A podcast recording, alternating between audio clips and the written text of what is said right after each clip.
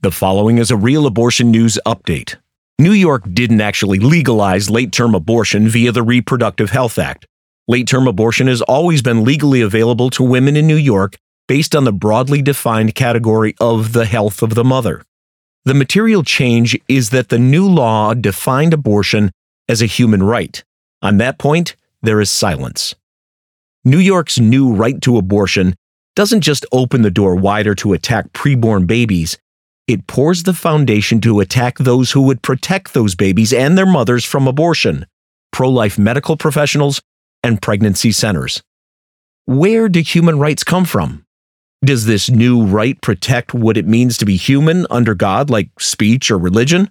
Or is it something superficial as the license to do whatever I want? This Real Abortion News Update is sponsored by CompassCare.